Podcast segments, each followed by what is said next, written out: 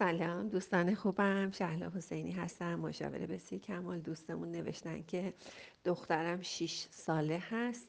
الان پیش دبستانی میره ولی آموزش ها آنلاین هستن. هیچ علاقه و انگیزه برای یادگیری نداره. با تشویق با بازی با هر روشی که بگین تو این چند ماه باهاش سعی کردم. برم جلو و متاسفانه به زور تکلیفشون نصف نیمه بدون هیچ علاقه انجام میده. شما میگین چیکار کنم که علاقمند بشه که همش هم میگه ماما من اصلا ترک تحصیل کردم نمی‌خوام درس یاد بگیرم. اگه بخواد انجام بده نیم ساعت هم نمی‌کشه ولی اصلا دست دل به درس نمیده. الان یه مدتی هست ولش کردم نگفتم دفتر کتابتو بیار ببینم خانمتون چه کارهایی گفته بکنیم.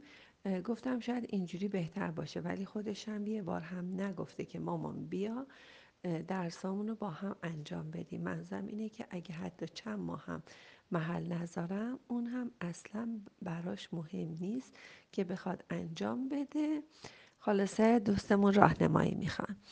دوستان خوبم این داستان دل به درس نمیده و دوست نداره و ترک تحصیل کرده و به مرور از اول میام اون جمله ای که گفتید که آموزش ها آنلاین هستن. آموزش ها آنلاین هستن. اگر آنلاین نبودن هم ربطی نداشت. این آنلاین بودن مثل داستان کرونا یک بهانه جامعه پسندی هست که مردم استفاده می‌کنن که با نزدیکترین افرادشون رفت آمد نکنن. مثلا الان ما افرادی داریم که حتی مثلا خونه مادر پدرش هم نمیره خونه خواهر برادرش هم نمیره بهانه کرونا داره. ولی خب با همسایه و دوستایی که خوشش میاد و دوست داره رفت آمد می‌کنه. کرونا یک بهانه زیبا و جامعه پسند هست که شما می‌تونید انتخاب کنید با هر کی که دوست نداریم بهانه کرونا بیارید و می‌تونید رفت آمد نکنید. آموزش آنلاین هم همینطور. یک جامعه پسند یک بهانه زیبای جامعه پسنده که شما می‌تونید که بگید که چون آنلاینه بچه من نمی‌خونه. بچه شما اگر هم کلاس بود هم نمی‌خوند.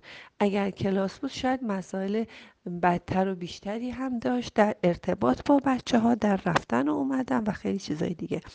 و این اتفاق برای چه خانواده هایی میفته برای خانواده هایی که آموزش و یادگیری مادر دوست نداشته. من نمی‌خوام گردن پدر بندازم برای اینکه بیشتر ارتباط با مادر داریم ما و می‌خوام متاسفانه ببخشید که من مادرها رو مقصر می‌کنم.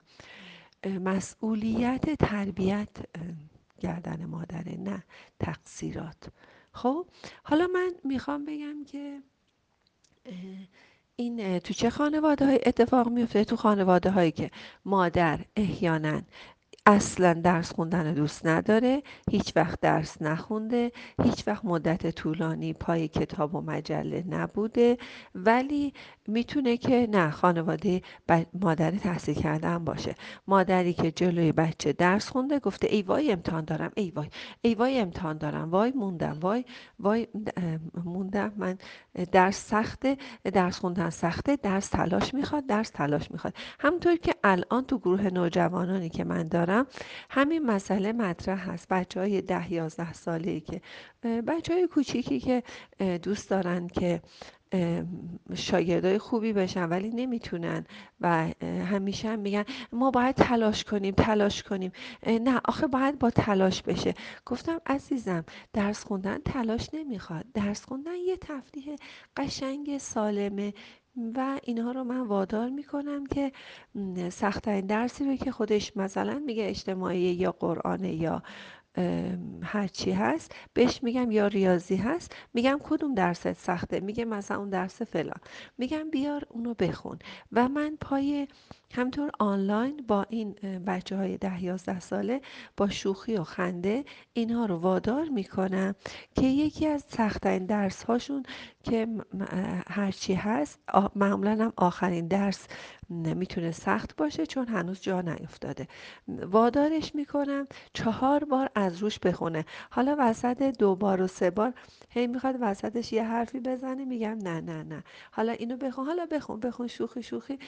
وادارش می‌کنم همینطور توتیواری بخونه. وقتی توتیواری می‌خونه بعد میگه که چه آسون شد حالا تازه فهمیدم ما میگم خیلی خوب شد. خب خودم هم فهمیدم. خودم یه چیزایی رو نمی‌دونستم. مثلا داستان بو علی سینا یا مثلا قوم بنی امیه رو اینا رو منم یادم رفته بود. بچه هم بزرگ شدن. بعد حالا می‌بینم که چقدر قشنگه و و خودم هم یاد گرفتم. خلاصه اینکه خیلی قشنگ خیلی دوستانه. میشه که بچه رو چند بار وادار کرد اینها رو خون و اینکه لذت ببریم. اصلا قرار نیست برای درس خوندن تلاش کنیم زحمت بکشیم. درس خوندن یکی از زیباترین تفریحات زندگی ما هستند این کلمه بعدی که شما استفاده کردین که گفته ترک تحصیل کرد مامان من اصلا ترک تحصیل کردم. این کلمه کلمه که در خانواده شما وجود داشته و این مطرح شده و به عنوان اینکه درس خوندن سخته و اینکه ترک تحصیل برای یه بچه 6 ساله که آمادگی نشون میده که تو خانواده مطرح شده. حالا چطور تو خانواده ای که همه همه جور حرفایی رو می‌زنن و مطرح میشه چطور بخوایم که این ماجرا اتفاق نیفته؟ اینکه مادر قوی باشی. اگر مادری باشی که برای هر چیزی تو عصبانی نشی ناراحت نشی خشمگین نشی می‌تونی مادر قابل اعتمادی باشی. ولی مادری که خیم عروسک خیمه شب بازی دیگران هست و دیگران به راحتی شما رو ناراحت می‌کنن و دیگران به شما رو به راحتی خوشحال می‌کنن شما مادر قابل اعتمادی نیستید. پس من نمی‌تونم به شما اعتماد کنم و من 6 ساله نمی‌تونم اون چیزی که شما میگید من اون کار رو انجام بدم. پس بهتره که اول روی اخلاق و رفتار و آرامش خودتون کار کنید و هم بازی با بازی و شوخی و خنده کار رو انجام بدید. نشون میده که اطرافیان شما افرادی هستن که به شما گفتن ولش کن. ولش کن ولش کنی درس می‌خونی ولش کن من ولش کردم خون.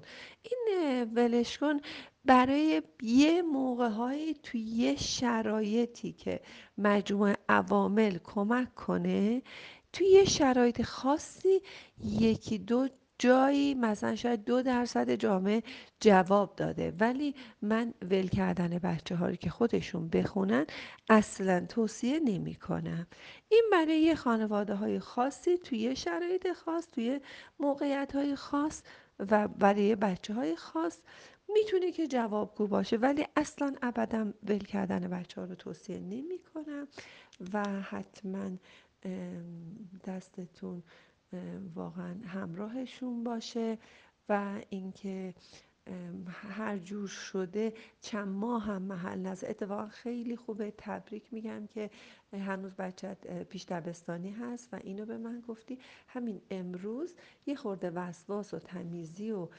تلفن و موبایل و این چیزا رو بذار کنار. برای خودت برای خودت بذار کنار. حداقل وقتی بچت بیداره این کارا رو انجام نده با کسی صحبت نکن عصبانی نشو.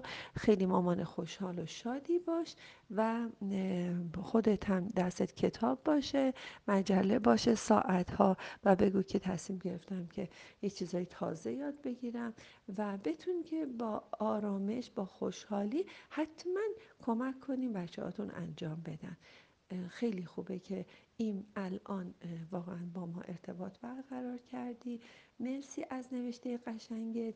خیلی کامل و جمله ها همه سر جاش نوشتی و ایشالله که حتما حتما بهتر میشه. نه دست دست, دست ازش نکشین. کلمه ترک تحصیل و اونایی که درس نخوندن رفتن نمی‌دونم پولدار شدن و اون درس خوندن طوری نشدن. اینا یک هزارم هستن. یک هزارم افرادی که درس نخوندن بله رفتن خیلی موفق شدن که اگر درس میخوندن ببین دیگه ممکن بود رئیس جمهورم بشن. حالا یک هزارم افرادی که درس خوندن به خاطر روابط اجتماعی ضعیفشون به خاطر خودشناسی ها و خودخواهی های خانوادگیشون به جایی نرسیدن اینا یک هزارم هستن. ولی 999 هزار روم افراد با تحصیلات همیشه مقام های بهتر و بالاتری دارند. ایشالله که شاد باشید و سپاسگزار و ادامه بدیم. اخبار رو بده تا ببینیم چی کار کنیم.